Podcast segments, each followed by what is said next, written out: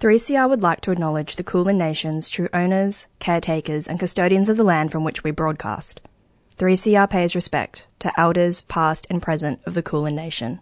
We recognise their unceded sovereignty.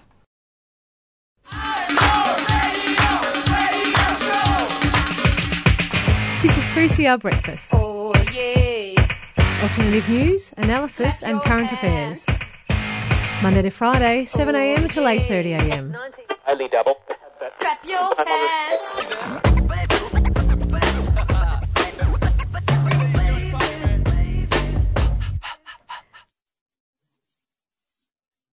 Good morning, listeners. You're listening to 3CR Thursday Morning Breakfast. It is the 20th of August. Welcome, Priya. Hey, Carly. It sure is the 20th of August.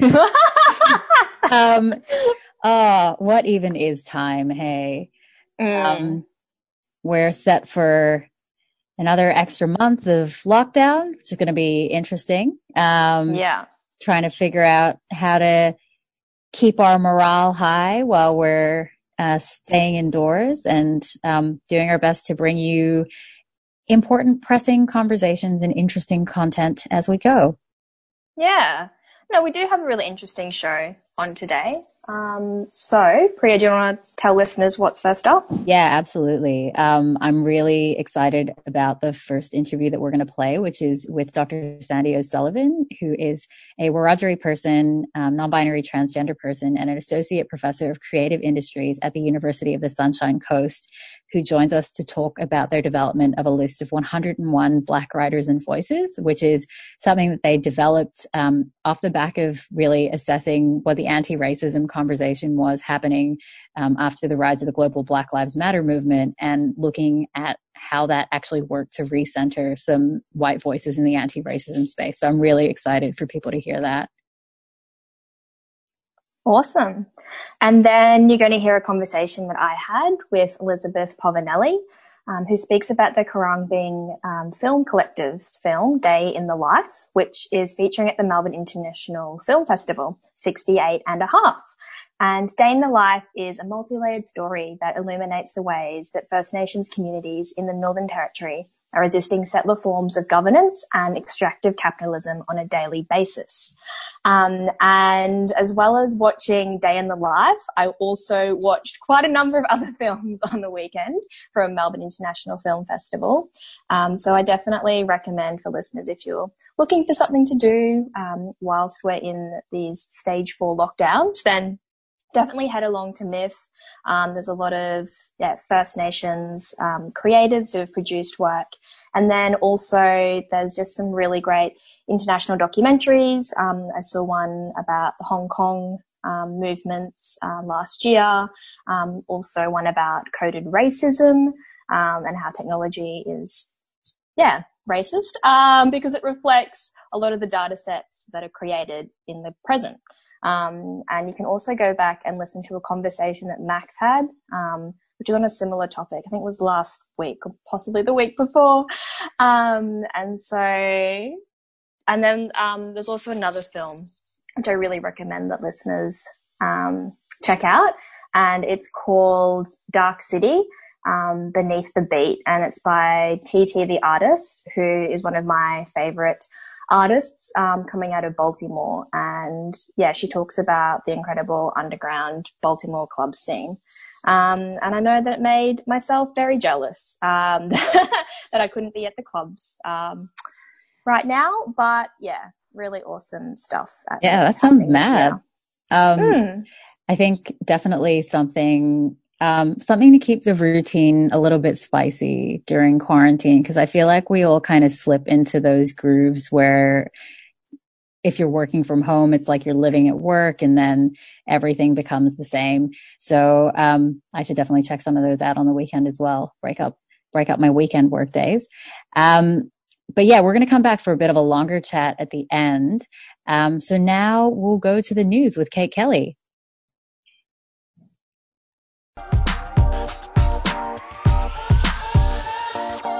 Good morning, I'm Kate Kelly, and here are the top stories on 3CR this Thursday.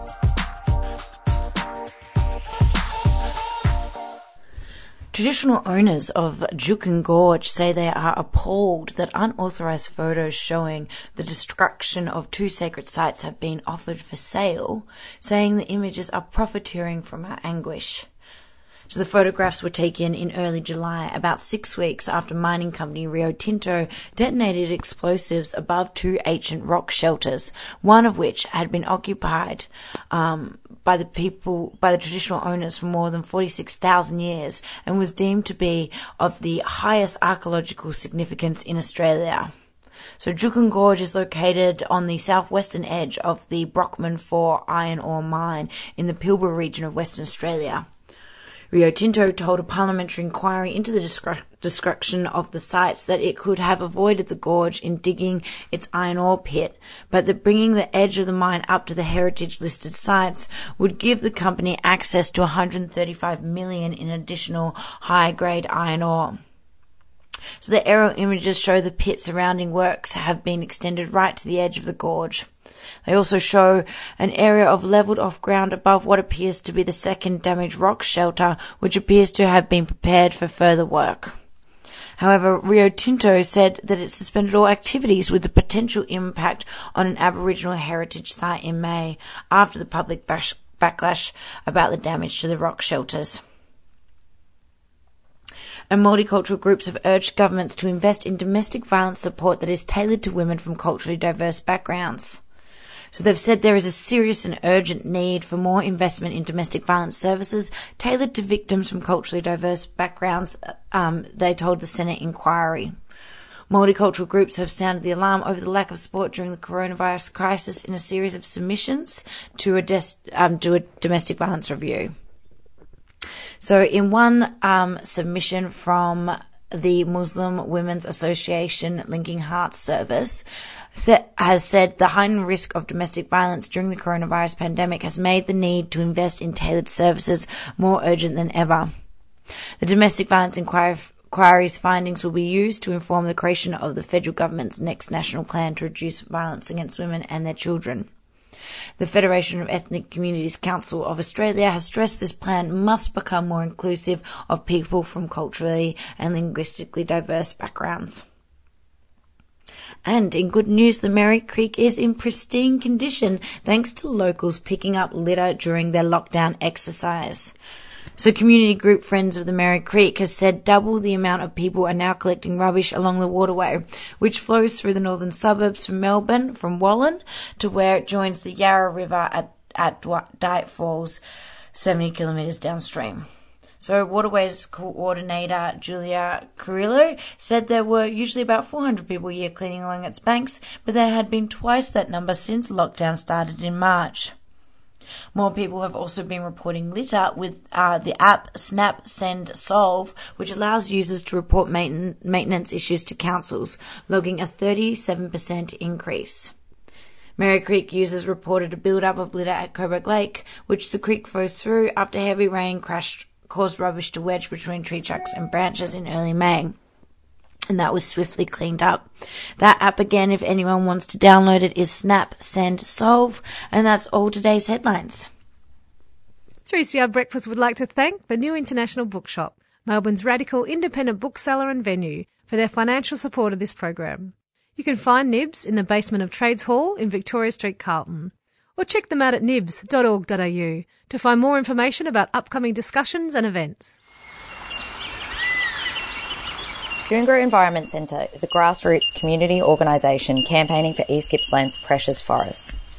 For over 15 years, we've been using direct action, citizen science, and community engagement to stop the continued logging of precious native forests and threatened species habitat.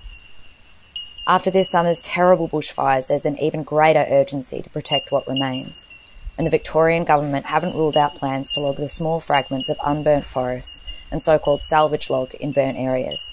It's now so important that forests and wildlife are protected so they can recover. Head to geco.org.au to keep updated with the latest news and to get involved.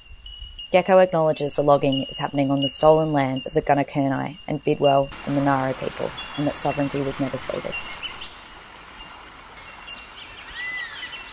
A 3CR supporter. Now we're going to head into a track.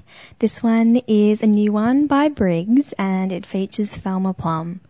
This is Go to War.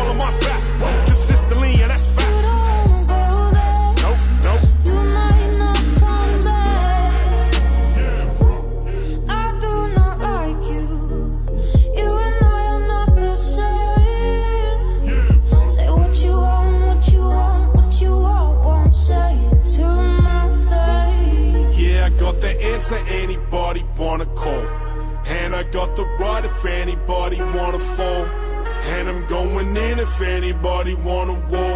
So don't say a thing if you don't wanna go to war. And we're going ay, ay, ay, ay, ay. Yeah, we're going ay, ay, ay, ay, ay. Yeah, I'm going ay, ay, ay, ay, ay. Yeah, we're going ay, ay, ay, ay, ay. Ooh, you thought you were killing it? Pass the torch, you couldn't carry the flame, never speak my name. That's par for course, you couldn't light a cigarette. Ooh,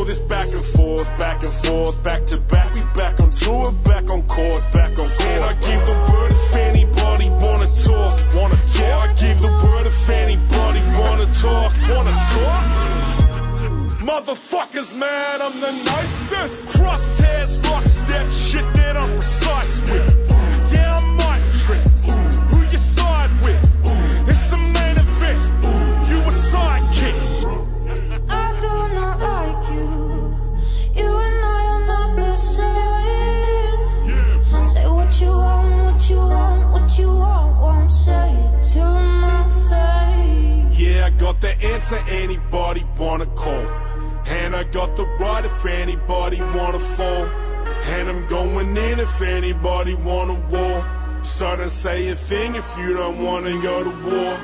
And we're going ay, ay, ay, ay, ay. Yeah, we're going ay, ay, ay, ay, ay. Yeah, I'm going ay, ay, ay, ay, ay. Yeah, we're going ay, ay, ay, ay, ay.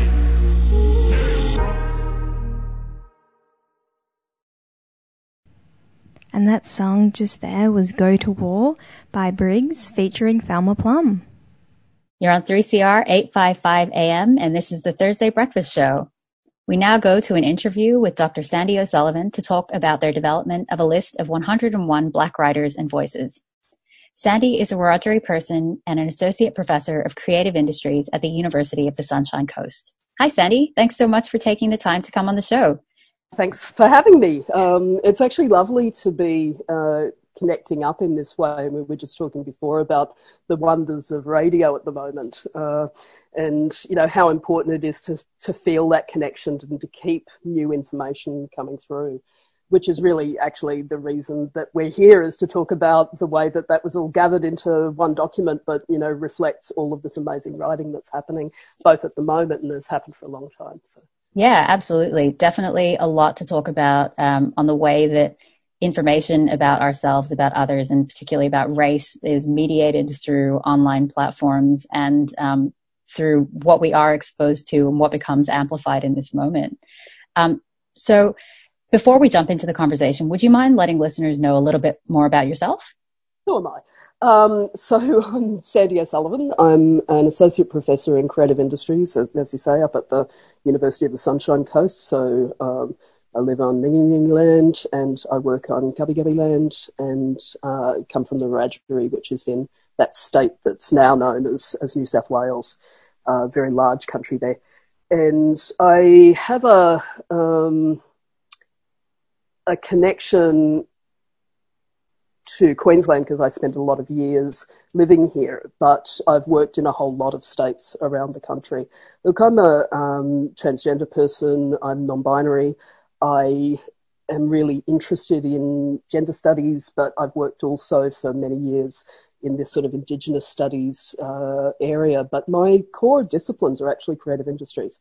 So I've worked as a musician. I've done a major, just completed a major museums project. I keep saying just completed because I'm hoping it really happens, but it's about to. I've got the final book coming out uh, that involved me visiting um, uh, 470 museums around the world.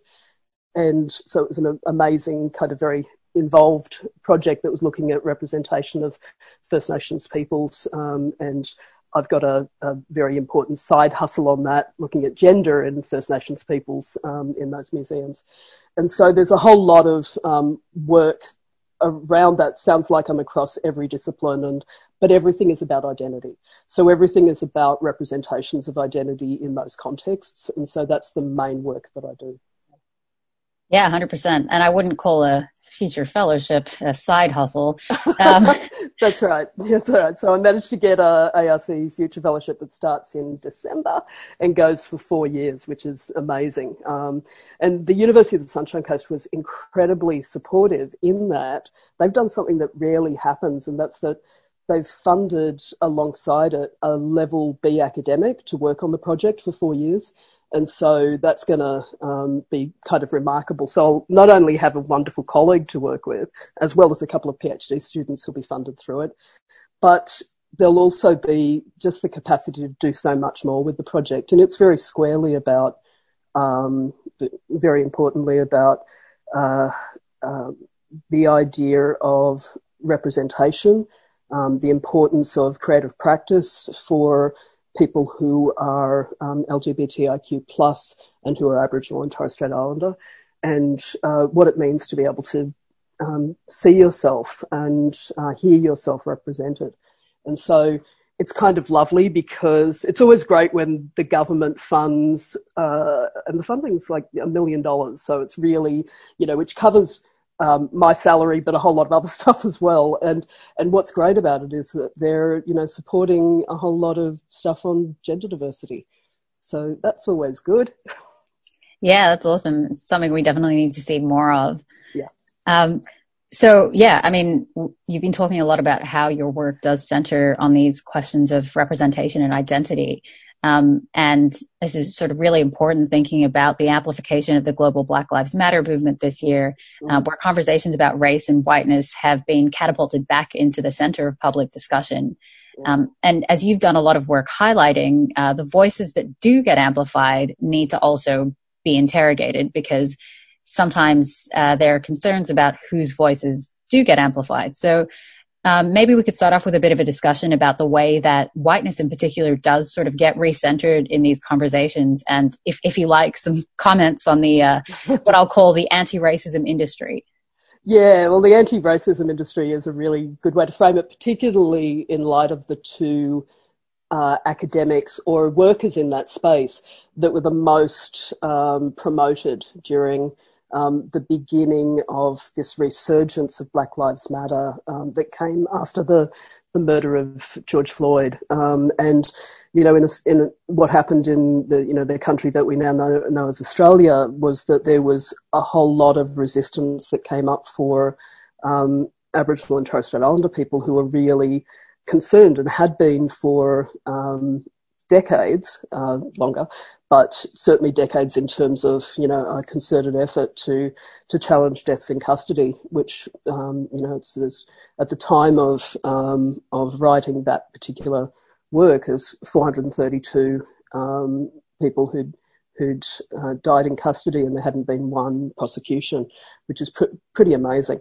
But yeah, look, there were um, the the fact that the number one bestseller on the New York Times um, uh, was uh, Robert uh, with White Fragility was really shocking to me. I couldn't believe it. I really couldn't believe it. I thought it can't be that it's a white writer who is writing on effectively on whiteness and responses to racism who becomes the response to Black Lives Matter.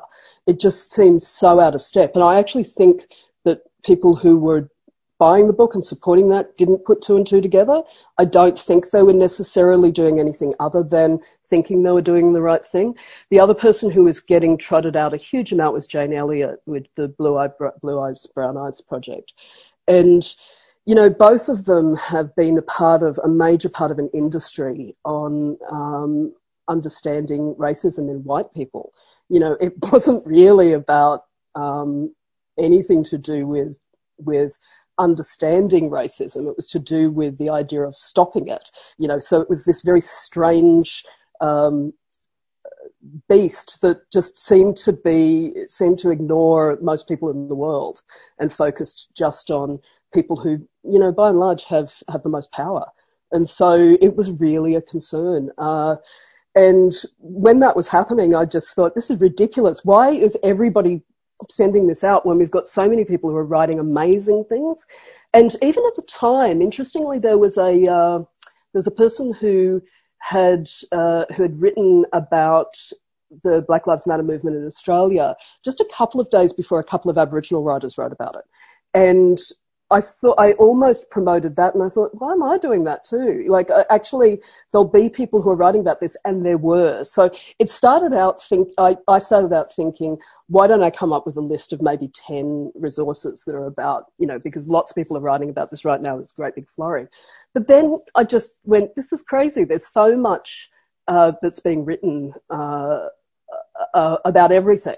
So why don't we come up with a list of, from uh, black writers in Australia, most of whom are Aboriginal and Torres Strait Islander, um, and uh, and actually just tell people about that. The number one thing that happens um, for me with uh, people asking me for advice as an academic, as a as a black academic in Australia, is this wacky thing of just saying, oh, you know, I've been in education for, for 20 years and, you know, there just doesn't seem to be any, you know, Aboriginal people writing about the area, which is crazy because I could point them to maybe 5,000 pieces of scholarly writing which you know means that they actually don't understand their discipline very well. So, okay, my rant off. What I was actually really then trying to do is to focus in and just to say, well, what if I give them a smattering across a lot of disciplines and put it into a hundred list or a hundred and one um, list, and then um, tweet it out and say, look, instead of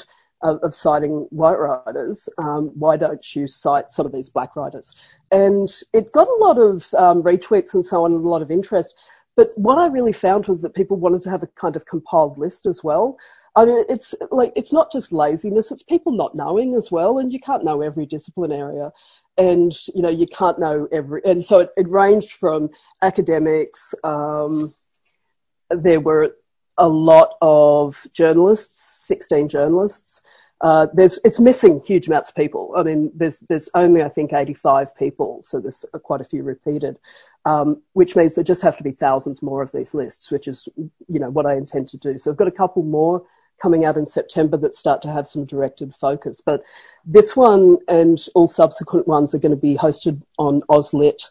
Uh, the AustLit website on the Black Words section of the AustLit website, which is fantastic. So, um, and I love that because Blackwords actually just has uh, listings of uh, Aboriginal and Torres Strait Islander writers from around the country. Pretty much anyone who's published online or in, um, you know, in uh, offline um, spaces is listed there and has a profile. So, um, so it means that it links up to them and people can see other work. So, yeah.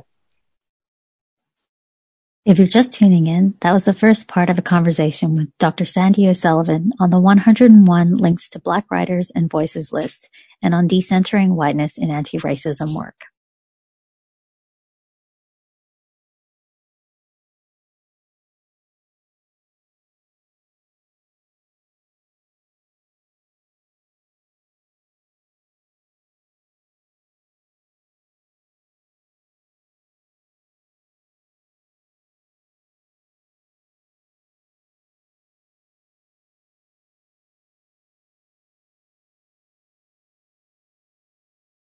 Now for part two of my chat with Dr. Sandy O'Sullivan on the process of curating the 101 list of Black writers and voices, where we talk about queerness and the 101 lists to come. I mean, I think that's, it's such a valuable sort of intervention into these public discussions as well, because something that I've seen, I definitely don't want to credit this thought to myself because I've, I've done so much, um, I've, I've appreciated so much of what's been uh, published on uh, both US based and Australian based Black Twitter um, is conversations as well about how people are in such a rush to um, learn how to not be racist that they go for um, the obvious text that will hopefully give them a window into you know how to how to potentially deconstruct some of that behavior. Um, but it also has turned into an industry in itself right? Like we see uh, you know the amount that people charge for talks, the amount of money that gets made off of this, um, which you know conveniently also avoids a critique of capitalism. Um, yeah, absolutely. But yeah, um, it's just such a it's just such an interesting interesting landscape the the anti racism work world. Um, and yeah, I was also wondering if you could speak to the importance of curating this specific list because some of what we've seen is um, people maybe asking for a list of things and many lists being cobbled together that sometimes bring together quite um, incompatible sources when they're thinking about uh, oh what, what, are things that mention race? Quick we, we need to put together a list yeah, of all the things that mention race. Yeah. And i intentionally didn't want to do that um, but one of the reasons why it's a smattering of disciplines is not just to give people a sense that we're writing across all of these areas it's also because people write across more than one discipline area, as an example. And so when you're looking for something on race, it's unlikely that you're looking for something with a keyword of race when you're talking about an Aboriginal person writing into it, but they're really likely to be writing that.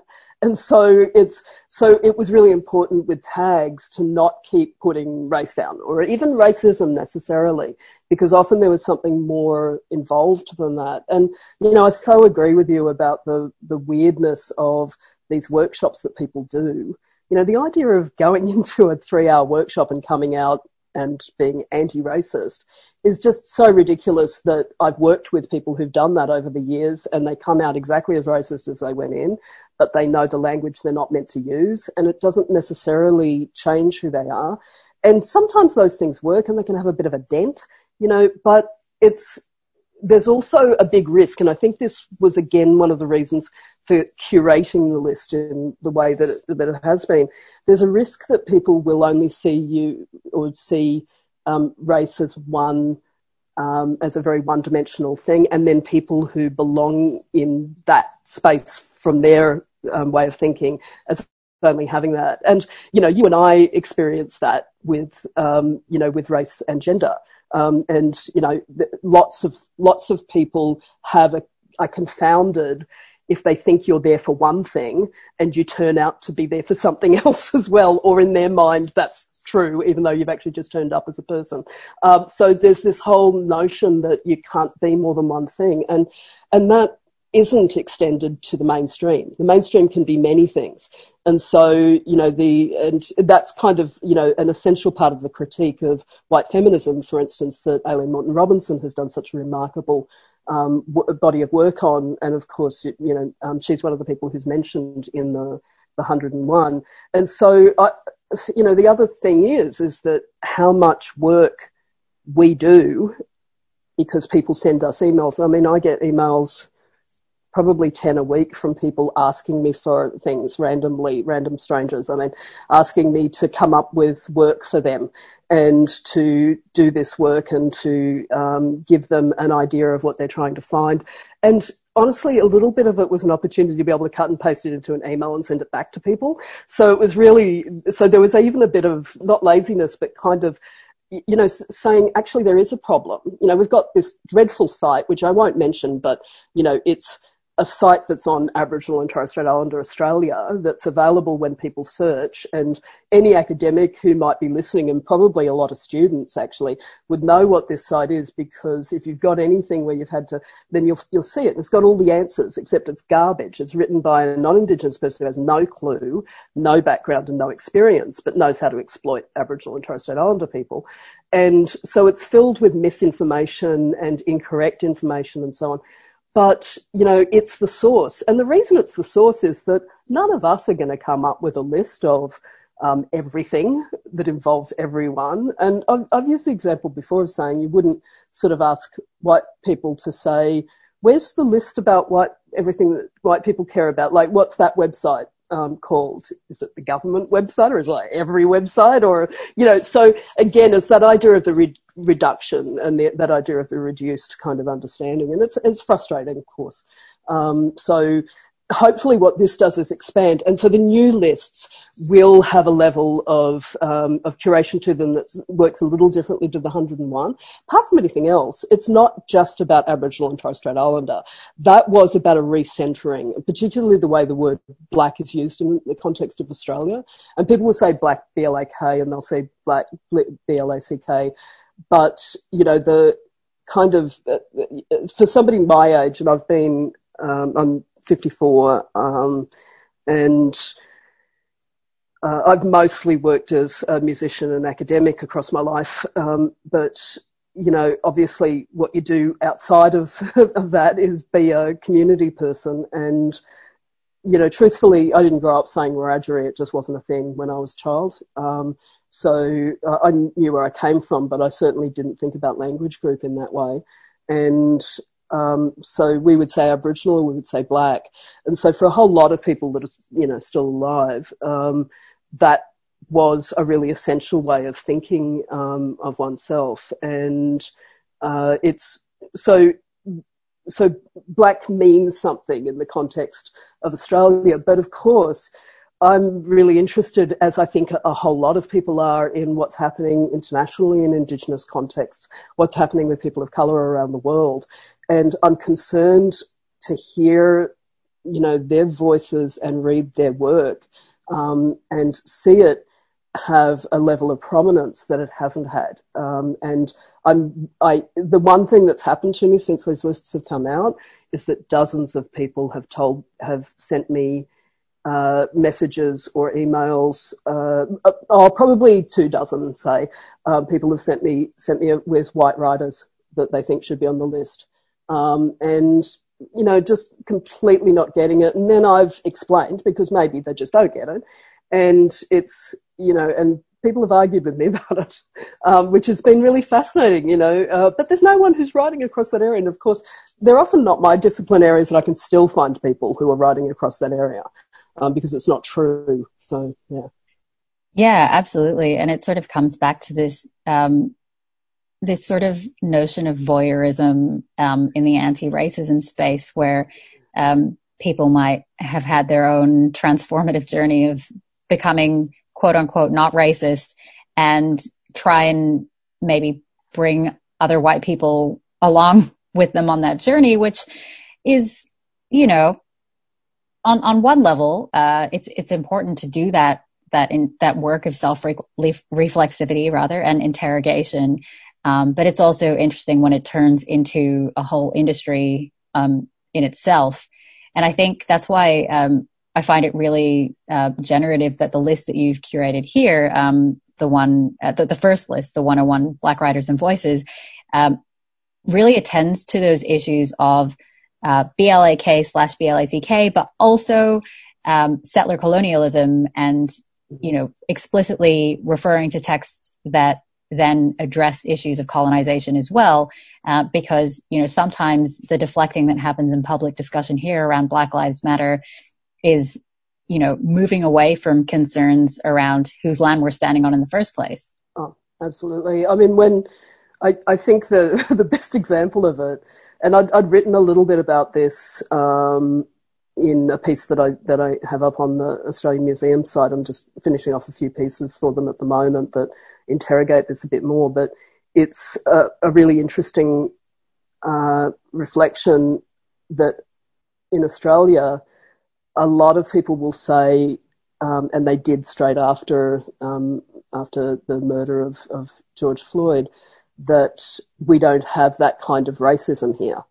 Um, they would say that, you know, and those same people are the people that many of pe- many people listening will know this. Um, people saying, "Oh, it's you know, just imagine if you were colonized though by the Spanish or the French, and you're really lucky that you got colonized by the British. Really? it's uh, it's hilarious. I mean, it's absolutely appalling um, and and outrageous, and and it's it's not true. Basically, you know, it is uh, so shocking, but that's kind of how the colonial project works. It's about who does it better. So, so of course the promotion of it is this idea of doing it better, but better for whom, you know, and so part of this is the challenge to that, is the challenge to the colonial project by saying, actually the people who are disrupting this, and I don't care if someone is an academic or a journalist or is, is writing an opinion piece from community, their work is as valid, uh, you know, of course it is. And it's as important. And as a scholar, I feel the same way. I argue with editors all the time, um, and I will always argue with editors about putting in um, first person's voice. Um, so, so uh, you know, making sure that it's not secondary documentation of that voice, and that it's not filtered through something if it's available in another form, and that's um, you know that's a kind of the the academy, the universities are a really tricky place. They're they're not great, you know. They're they really aren't, and they reinforce a whole lot of this stuff. And so anything that kicks back against it, it might seem like it's all very scholarly and unimportant, but it's not. You know, it's really crucial that we that we do something um, to challenge that. So yeah. Yeah, and I mean that also sort of decenters the idea that that people theorizing around race and racism and around anti-blackness and settler colonialism can only exist within the academy right? Because oh, yeah. people that are doing that thinking and theorizing are all over the place. They're in community they're poets you know they're journalists they're they're writing from a variety of different spaces. Hip hop artists are theorists you know absolutely. like, um so i think yeah it's really important as well the variety of sources that you've included in in that list too because i think it showcases the number of different standpoints that have that have been engaged in this type of theorizing around race and racism that hopefully um, displaces some of that um, navel gazing type work that that might be reproduced by some of the other works that we were critiquing before. Um, so maybe I could get you to foreshadow some of the 101 lists to come mm. and, and what you're working on at the moment. Yeah, the the main four that I'm doing right now, though I keep um, putting everything onto a master list and then kind of looking at it again and trying to shape it around um, what needs to be there. And I've got about 200, but the reason I'm not doing it really quickly is I actually have to read all of the pieces. So I'm not um, just putting them on there because I hear about them or I read the name of it. I, I have to actually engage with it. Um, and, and that's not because I'm approving of it. It's just because I need to know what they're saying, you know. Um, so it's, uh, but also it is through the lens of me. I know that. I know that's, that's just as problematic. Um, but I think you reveal who you are in that space and you reveal what your, um, ideas are. And then people know that. And hopefully other people come up with lists too, you know, and, um, they can be hosted there as well. I think that would be amazing. Um, but the main ones at the moment are I'm really interested in gender and sexuality in Indigenous contexts, obviously, very interested in it. I have a massive list, of course. So that will make sense to be a list. And I'm trying to make sure stuff's current as well, even though sometimes it's also really classic, important pieces that people should know. Um, but I, you know, that I, I think people will often say, look, I just don't know anyone who's thinking about this and, sometimes it'll be people who are across gender studies in Australia, for instance, um, uh, or across education in Australia, or across whatever they're across. And, and I'm, I'm saying academics, but actually all of this is accessible. So this is the other problem. There's lots of academic stuff is behind a paywall. So I've tried to make sure stuff isn't in the first instance, but I will have a list that also is trapped behind a paywall for that'll only probably be accessible to certain people, which is a bit frustrating, but you know, is curated in that way. Um, so I'm going to come up with one of those lists. And I don't know how many um, pieces will be on there, but I'm going to keep it as a bit of a rolling list of a like one, two, three, etc. And then one on creative practice as well. That's not just about words. Now this was really about the idea of people's own words. And so I think there's one instance where someone else has, on the current list, where someone else has written it or has edited it, but it had an enormous amount of their their speaking on there. But in every other instance, it's actually them writing it. So it's not someone being interviewed. It's they're the name on there, and that's what I'm trying to do with these other lists as well. So, and then it goes to, uh, I, I, think it's important to have people of colour in Australia. Um, and because I think what's happening then in Australia is different to what's happening in the rest of the world. However, they're also in the rest of the world, as we all are. So, um, so there's also going to be a broader list, um, one that, that looks at international indigeneity um, more broadly. And I don't know if that just becomes a scattergun approach like the 10, first 101 list. I'm not sure at the moment. And I think it will because that's the one that I've kind of got good to go for September. And, um, and then there'll be a range of other ones, but I think it's important to have a list of, of black writers that aren't from Australia. And, you know, so I think part of that is, you know, reminders. I talked about the concern about DiAngelo before. You know, one of the main concerns I've got about that book, frankly, is that there is a lot of writing in there that um, is very similar to the thoughts of black writers in the US um, at the turn of the 20th century. Um, so, so uh, there there are four writers in particular across, up to the to the twenties where you know this is these are actually ideas that they trotted out, and instead, and you know she hasn't cited them. She hasn't cited people like um, Nell Painter, you know, who wrote The History of White People, you know, um, who's an amazing black author who really tracks a whole lot of those constructions of whiteness. Um, but of course, really is constructing the idea of the rest of us. And, uh, you know, and so I'm annoyed by that. Uh, and I see a whole new group of people who come out behind her not doing that too, you know, and failing to um, to address that. But also, you know, like crucially, and oh, sorry, I'll finish on this, but crucially, the the reason that I'm coming up with the list of the of the gender um, and sexuality kind of understandings in terms of indigeneity in particular is because you know uh, constructions of gender and sexuality are so so centrally the colonial project um, and they're challenged by Indigenous people around the world in different ways. And so being able to come up with um, material that uh, addresses that is so it's not about people being able to cite it when they write stuff. It's actually being people being able to learn something. And that's what these 101 lists are for. Yeah i was annoyed that people were citing stuff but i wanted people to read it not to read it just so that they could put it into their own work or make sense of it themselves, but also to read it so that they could see exactly what these thought processes were and then maybe with that to make sense of it themselves. So, yeah.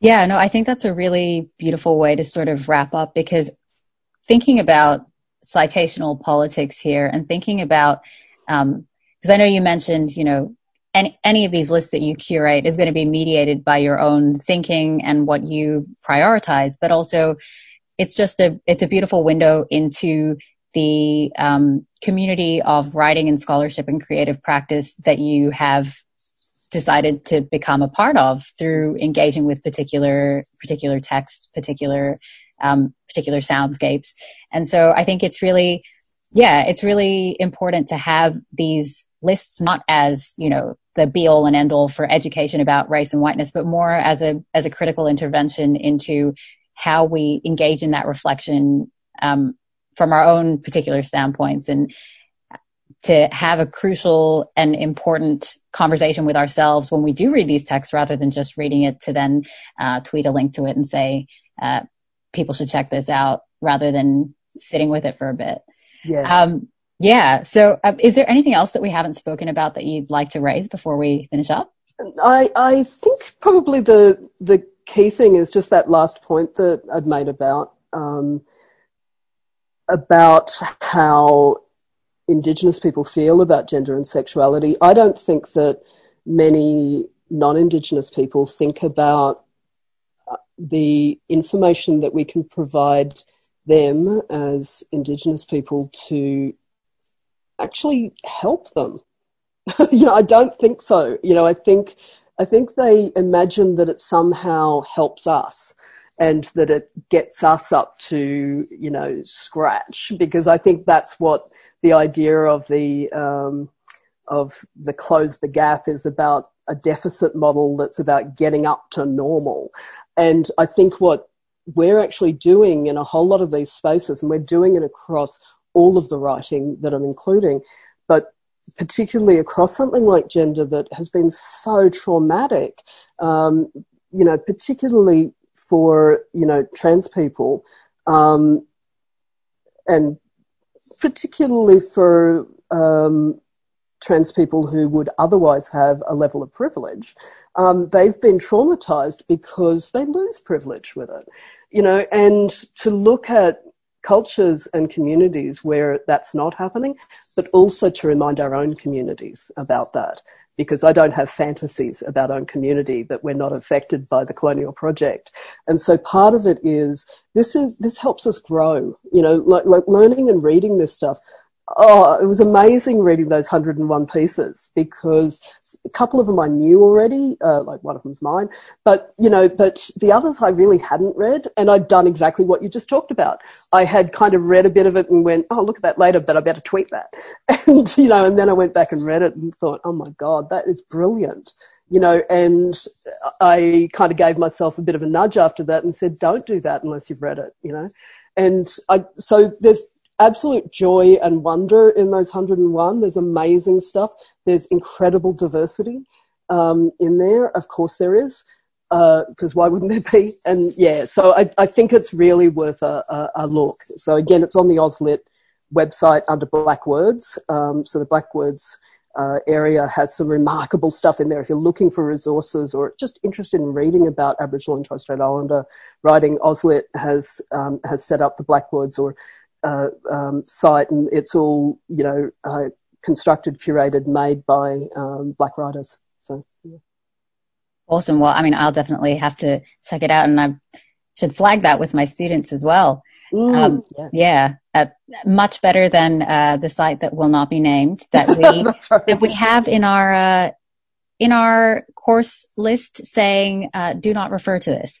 Um, yes. So, but yes, you've you've told us where we can find um, the list and more information. But uh, where can listeners find you online and, and keep uh, hearing about the work that you're doing? Uh, I'm on Facebook and Twitter and um, stuff.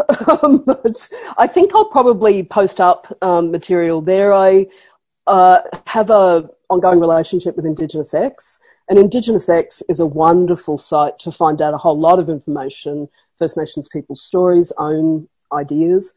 Um, and uh, so, yeah, you can find me on any of those uh, platforms, and I'm easy to find, I think, on on all of that. And hopefully, our website will update it a little bit um, shortly with all of the exciting new information about the Future Fellowship. But yeah, yeah, lovely. Awesome. Well, thank you so much, Sandy. It's been a real uh, honor to talk with you about this, and really want to have you back on to talk more about queerness. Yeah, yeah, yeah, yeah. It's um, it's just there all the way through the whole thing. So there, there you go. I mean, of course it is because we're pretty queer. So yeah, but awesome. Thank you. No worries. That was an interview with Dr. Sandy O'Sullivan, a Wiradjuri person and an associate professor of creative industries at the University of the Sunshine Coast, who joined me to talk about their development of a list of 101 Black writers and voices.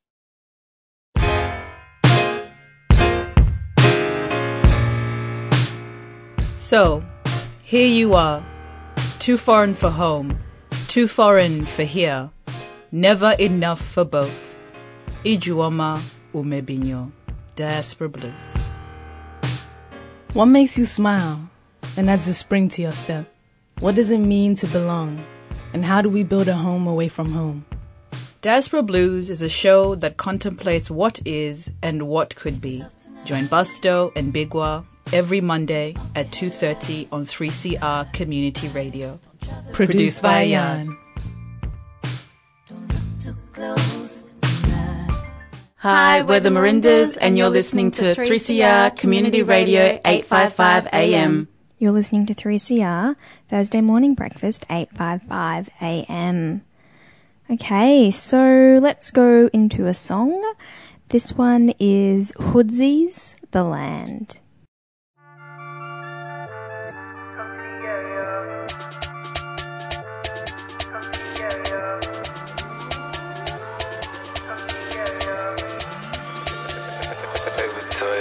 My land go mask on the face of the Lady Gaga. We shoot them hips and we make them cha-cha. I wanna roll round in Balenciaga. See I'm coming in hot like an empanada. Mask on the face of the Lady Gaga. We shoot them hips and we make them cha-cha. I wanna roll round in Balenciaga. See I'm coming in hot like an empanada. Whoa, whoa, come to the area. Whoa, whoa, come to the area. Whoa, whoa, come to the area. Run off. I want two spins in before cut off. I hopped in a whip, then spun off. I don't talk to girl, I just lock off. I put the whole damn game on my back. Just like an emo, I'm dressing all black. See, I'll lose a girl and see the girl, but I still have her calling right back. Just like that, how do I do it? Rude girl, sit right there, I'll prove it. See, they talking this and they talking that and got all this pride, but won't use it. I'm that young girl veteran. I go deep, so deep for the veterans. Uh, I'm getting that leverage, so it's time for war when I'm heading in. Like just wait and bleed. I'm sinking shots like I'm getting three. Everybody want a piece of me on your bike and stop begging, please. Jeez, don't mess with it. I move with the sound when I get with it. Yeah. Set with it, I'm getting the crown when I flex with it. You in a thug, you in a top dog. Ay, I make them girls run to my land when I say what's up, dog. Ay, ay, you in a thug, you in a top dog. Hey, I make them girls run to my land when I say what's up, what's up, what's up. My land go mask on the face of the Lady Gaga. We shoot them hips and we make them cha-cha. I wanna roll round in Balenciaga. See I'm coming in hot like an empanada. Mask on the face of the Lady Gaga. We shoot them hips and we make them cha-cha. I wanna roll round in Balenciaga. See I'm coming in hot like an empanada. Come to the area. Come to the area. Come to the area. Come to the area. Like, there's so many snakes out here. Trying to get money, trying to get dosh, we do what it takes out here. Trying to get honey, don't care what it costs. I dabble with ease, they call me the boss. I want it in threes, they give me the lot. She telling me please, I tell her to stop. I'm making her freeze when I'm in the spot. I count one, two, three, then lean and lean I like written tags on my jeans. Say, say, hoodie, what do you mean? That means that I got them for free. City, I ain't a prick, but I'm rocking dickies. I fit it so cold that I'm getting chilly. Hush your teeth and don't get lippy. Tell me you moves like this. Tell me you grooves like this. Now tell me you get in a mood like this. Now tell me you spits in a booth like this. Like whoa, whoa, who will I? I'm pulling a plug like a headphone killer. I'm switching it up, trying to get that skrilla. I'm shooting my shot like my last name Miller. You in a thug, you in a top dog. Ay, I'll make them girls run to my land when I say what's up, dog. Ay, ay.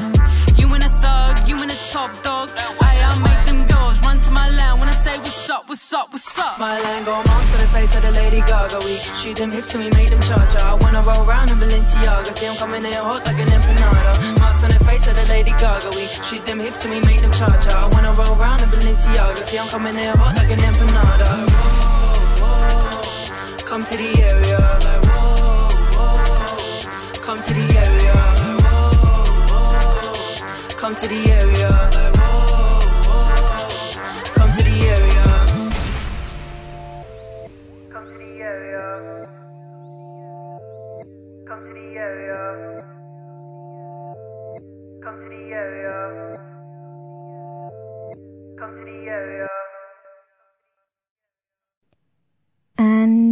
That song there was The Land by Hoodsie, who's an artist from Aotearoa.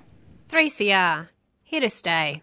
The Melbourne International Film Festival, 68 and a half, has been streaming films across the continent from the 6th of August, and MIFF will be screening films until Sunday, the 23rd of August. Today, I'm joined by Elizabeth Povinelli, Director of A Day in the Life. Welcome, Elizabeth. Thank you for joining us on 3CR Thursday Breakfast. Thank you, and thank you on behalf of the entire collective. The film Day in the Life has been produced by the Karrabing Film Collective. So, can you talk us through how this collective formed and some of Yeah. the films that Karrabing has also created previously? Yeah, totally. Um,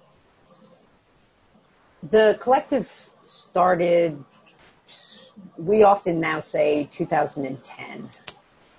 Um, and it started in the context of two social conditions, really two, two national conditions. And one was the long arm of the Land Rights Act up north that, for all the good it did, and it did a lot of good, it, it was able to um, transfer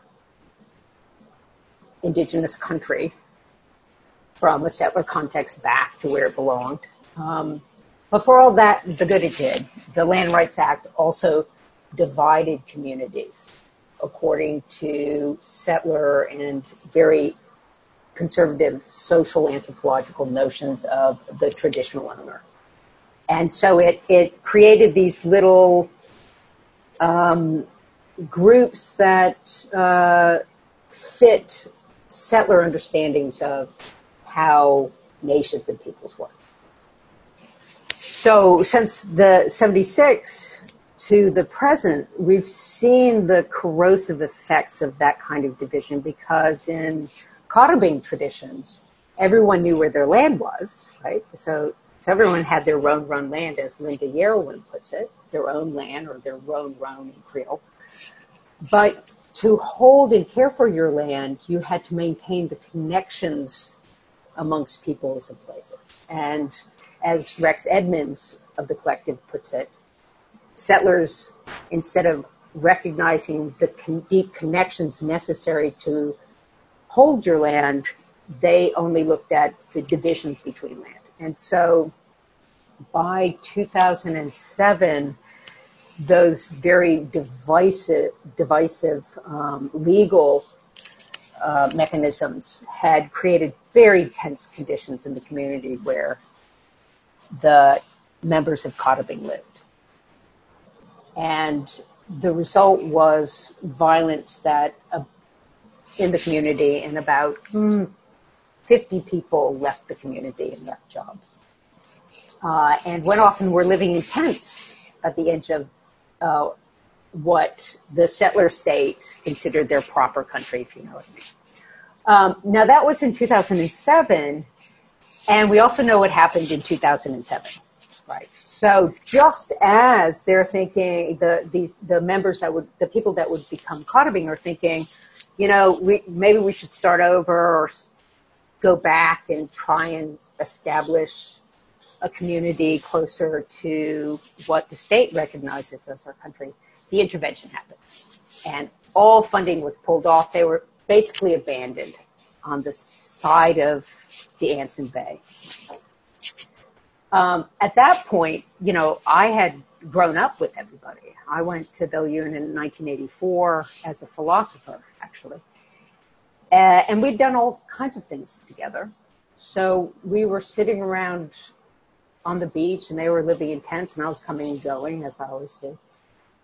And the question was how to start anew in these conditions. And how to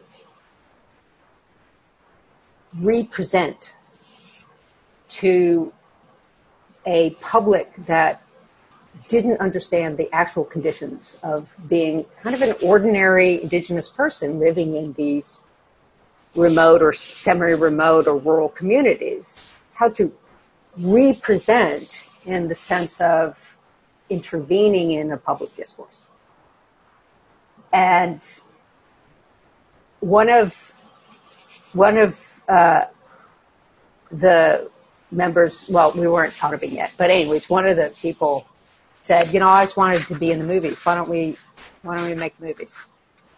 And that's how it started just like that. And everyone i didn't i wasn't a movie maker. Nobody else is a movie maker. I mean they're really funny and smart and talented and you know both serious and hands as you can see in our movies and so but the Karrabing spirit is well we just do it beth you go to new york you find someone who can teach us basic craft they had they had a very particular idea what they wanted the films to look like. Um, and so we, our fir- first film was Day in the Life. Ah, what am I saying? Our first film was When the Dogs Talked, which we showed at Melbourne, at MIFF. Um, and that was, we showed that, we, I think that came out in 2012, maybe? We're not very good at these dates. Uh, and we've made seven, maybe seven. So that gives you a little sense of at least how we started. Mm, absolutely. And a day in the life um, is trying to tackle quite a lot of issues um, mm. happening up in the Northern Territory um, and all across this colonial continent as well. Mm. Can you tell us a little bit about yeah some of the issues um, that is yeah. trying to be raised in the film? Yeah. Um, I'll just preface this by saying all our films, the idea behind the film, someone in the collective comes up with, and then other folks in the collective who want to be a part of it, this film or that film, they put in their two cents. Um, they decide what roles to play. They decide there's no script, so it's ad lib what they want to say. Um, so in Day in the Life, we had some of our younger members, like 14 to 20s, 14 to 18, wanted to do a more hip hop film. And everyone was like, that's cool. What's the content? And Kieran Singh said, well, everybody, what we could do is we could have little parts in which everybody told a little bit of their story uh, of what it's like to live in these little communities, just a day in the life of a kind of ordinary northern community. So the film starts with Ricky Bianamu in the morning. So it's a morning at their community. And Ricky just wants to have breakfast and take a shower. That's all. And his house doesn't work. The stove is broken the shower doesn't work.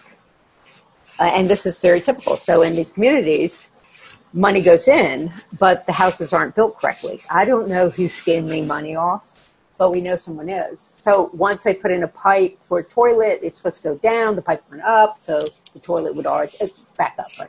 So the first section is him just walking across a community trying to find a place he can cook breakfast and have a shower. And that segment is about the bureaucratic dysfunction or corruption uh, when it comes to indigenous housing in the north. And my colleague Tess Lea and others have really both studied but also shown just the, the dysfunction, the, the structural dysfunction of housing. So that's the first part. And the second part is Melissa Jarrick's story about um, uh, what a lot of people consider the new stolen generation. So the just the number of kids who are taken away from their mothers um, in the present, and that that part also turns to an older history of the stolen generation. Then the third part has a funny little interlude about uh, it's like a little ghost story in the middle.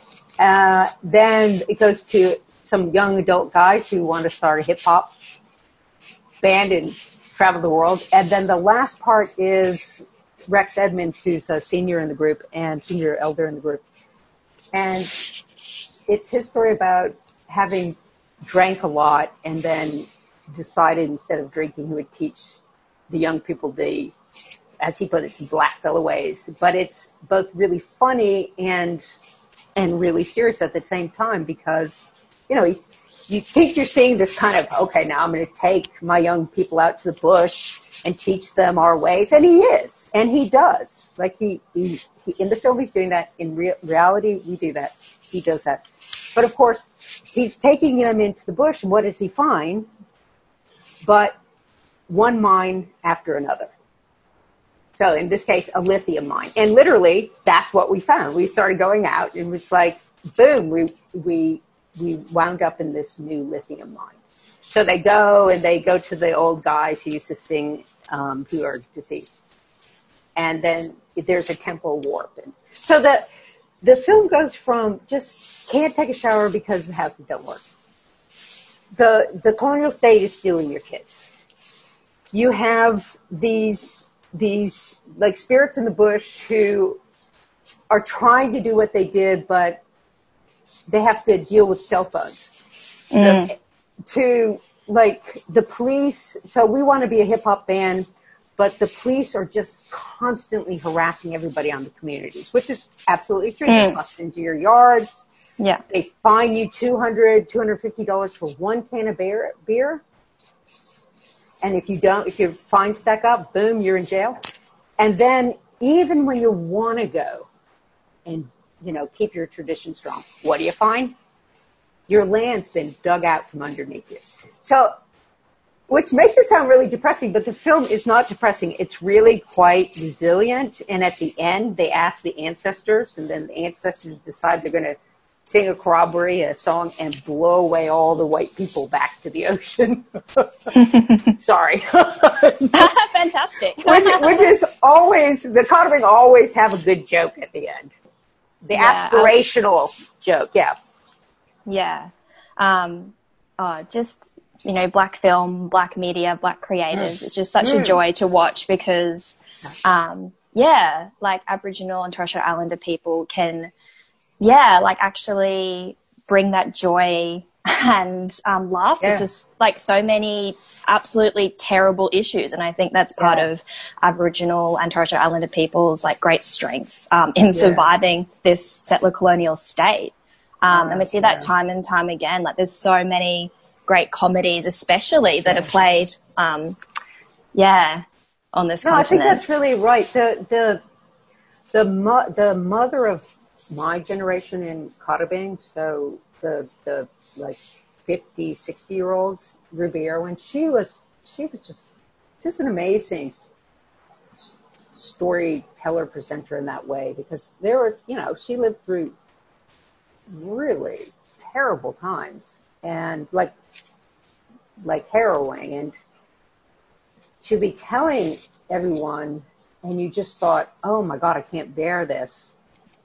And then she would make this she'd turn and make the funniest turn that just mocked white people. And you just it was just you thought oh okay i can hold it.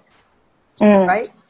Right? Mm. they're they're horrible but they're also at core kind of ridiculous if you know Yeah. what i mean. Yeah. Yeah. so anyway so i think that's that spirit of of ruby Yarrowin is very much in Karrabing films Mm, absolutely.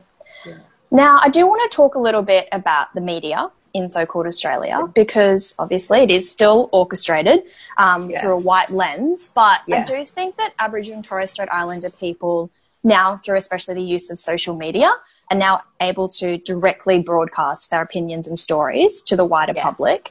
Um, and I particularly see this with the families of Aboriginal people who have died in custody, and now they're really yeah. able to broadcast their direct opinions, and then it's the white media that is kind of using their content. Um, and so Aboriginal people can, you know, dictate a bit more about what they want to be broadcasting to the wider public. yeah. Um, but what do you think are the barriers that are still in the media and film industries in allowing First Nations people to tell their own stories? You know, that's that's a really important and good question. Um, it's where it's where it's so weird for me to be by myself talking to you. We're often in a group, and I know it says I'm the director. I think in Day in the Life, I just say organizer or something, but we we we don't mean director in the director way, and we're trying to figure out. Anyways, that's a long. That's another conversation. That's actually really important.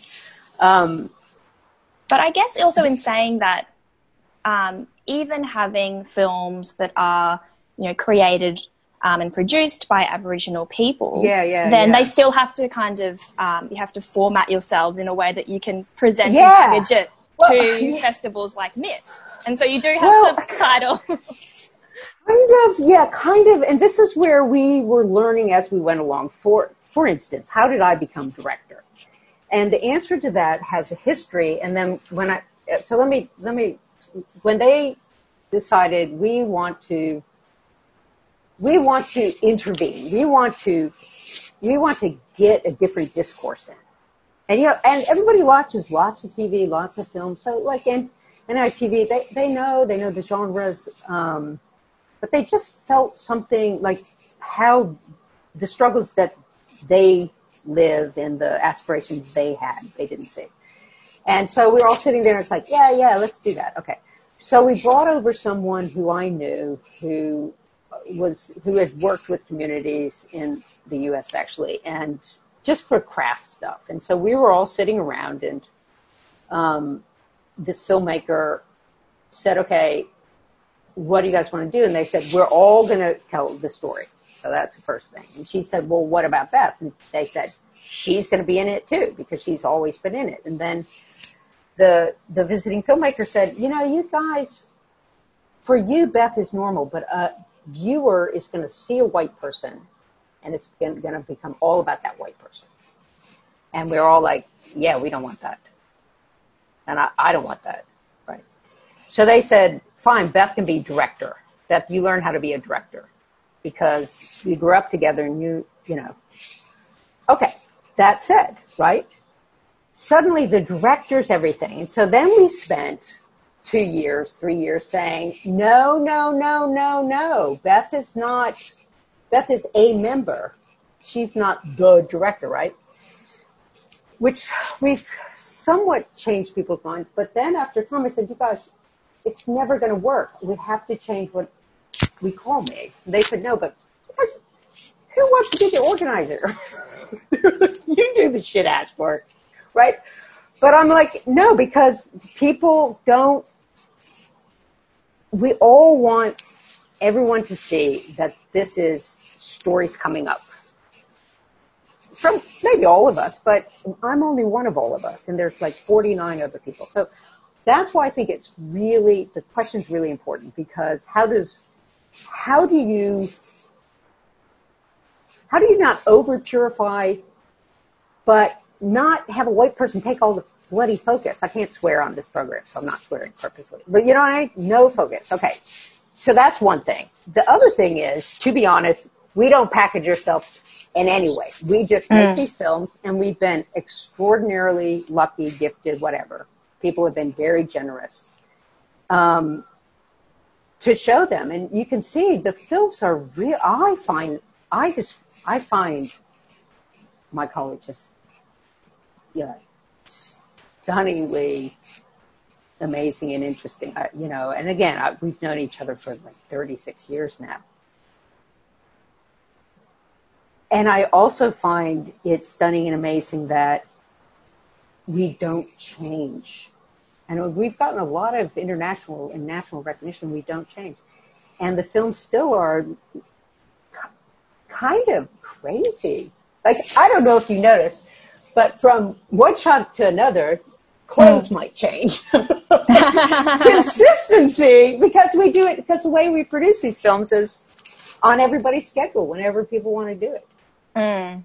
You know, it's like mm. make the production process conform, as they say, to our lives. Mm. The first two films, we worked with a great cinematographer, this guy Ian Jones, who did Ten Canoes and stuff, and he was so flexible because we had no idea what we we're doing. We had we didn't know what pre-production was, and he just went with the flow.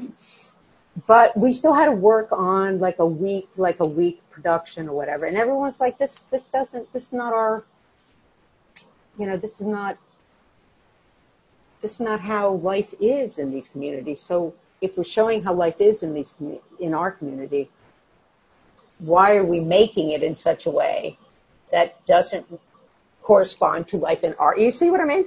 So so I also it's a long answer to say I don't know how to answer the question.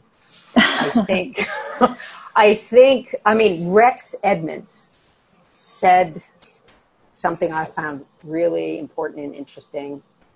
He was asked, we were all, there was, it was Rex and Linda Yarrowin and Celia Lewis maybe Gavin Bianamu, get where we were. Someone asked Rex if he thought Karrabing was a model for other communities attempting to not only tell their story but but deepen their relations to each other and their country through the practice of making films.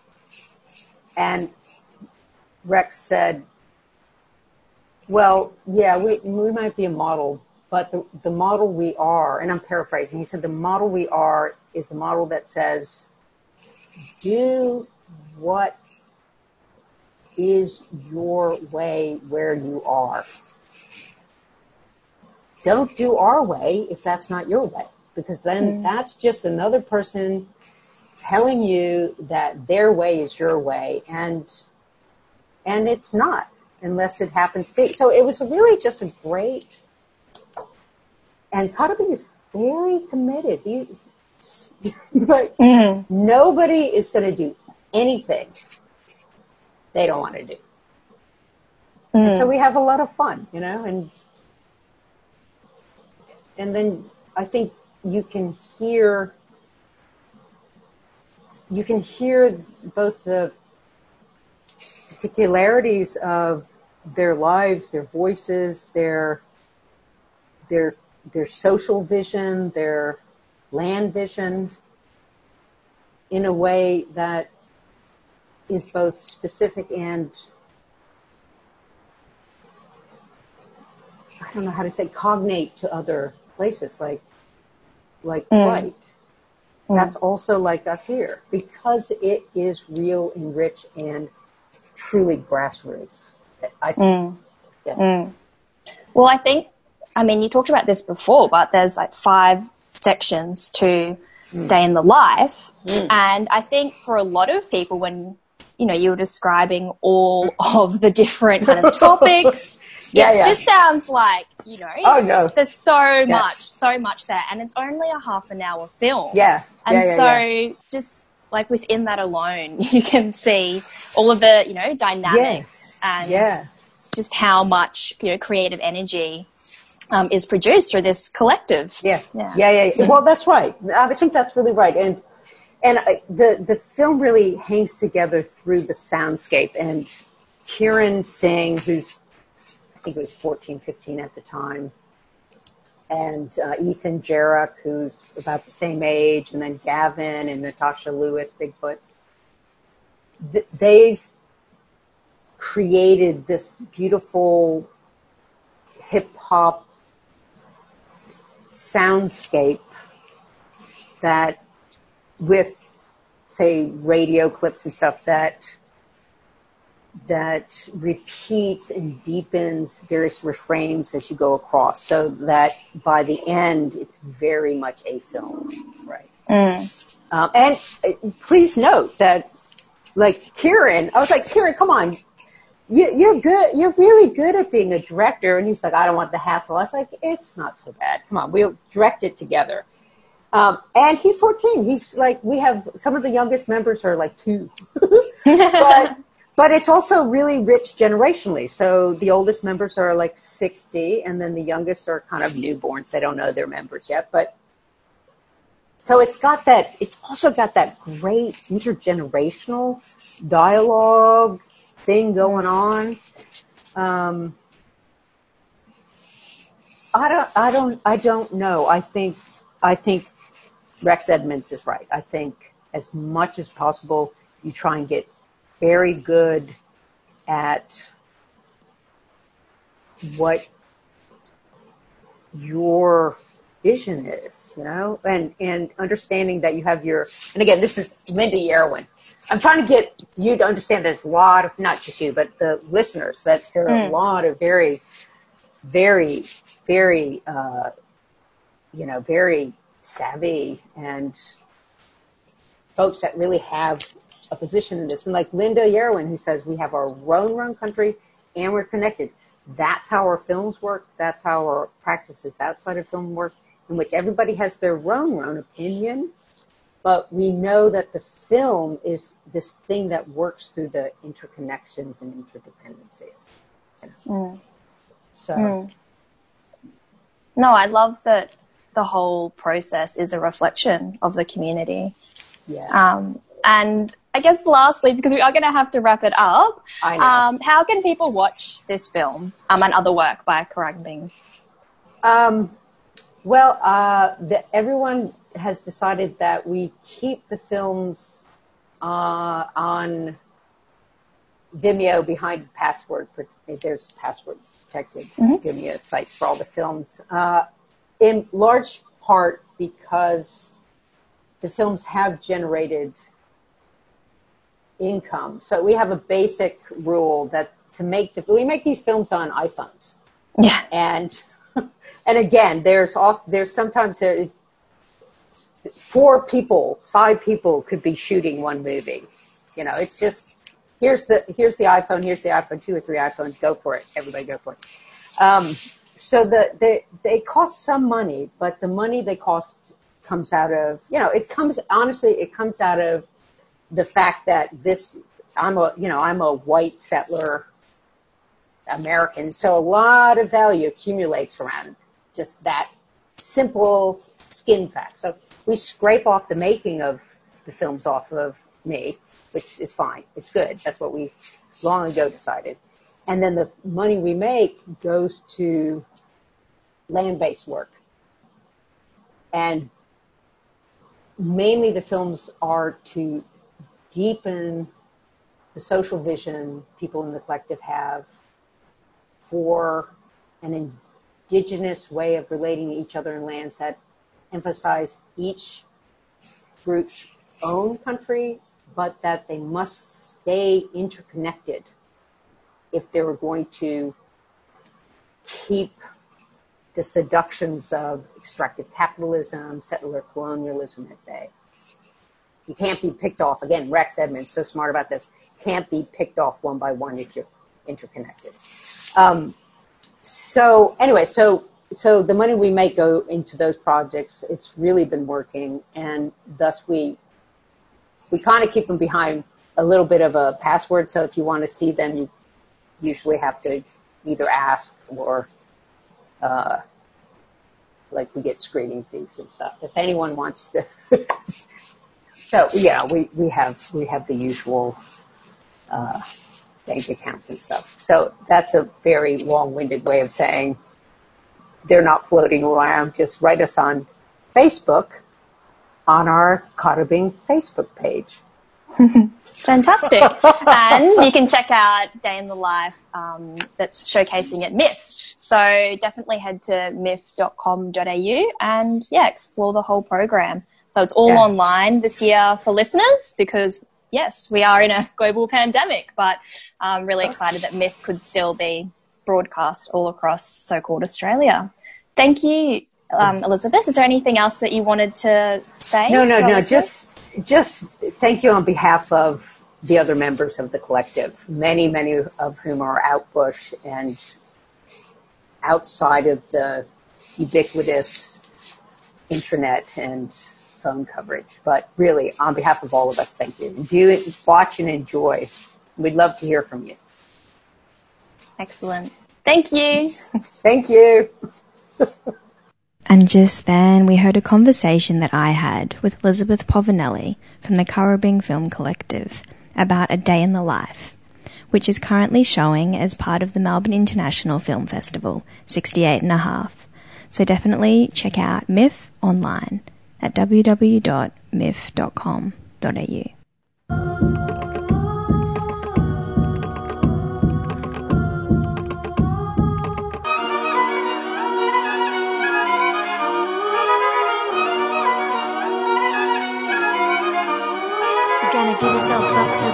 fire. Gonna give it all up, throw it in the fire. Gonna give yourself up to the next fire. Gonna give it all up, throw it in the fire. Gonna give yourself up BDS Australia is hosting an online forum featuring boycott, divestment and sanctions. BDS co-founder Omar Barghouti on Saturday, August 29 at 7:30 p.m. Joining Omar will be First Nation scholars Amy McQuire and Professor Tony Birch, as well as Palestinian Australians Dr. Randa Abdel Fattah and Ms. Hiba Farah. They'll be discussing the shared experience of dispossession, state based discrimination, and racism, and how to counter it. Details can be found at bdsaustralia.net.au. That's bdsaustralia.net.au. Boycott, Divestment, Sanctions, BDS Australia, is part of the global effort to end support for Israel's oppression of Palestinians and pressure Israel to comply with international law. More details at bdsaustralia.net.au. BDS Australia is a 3CR supporter.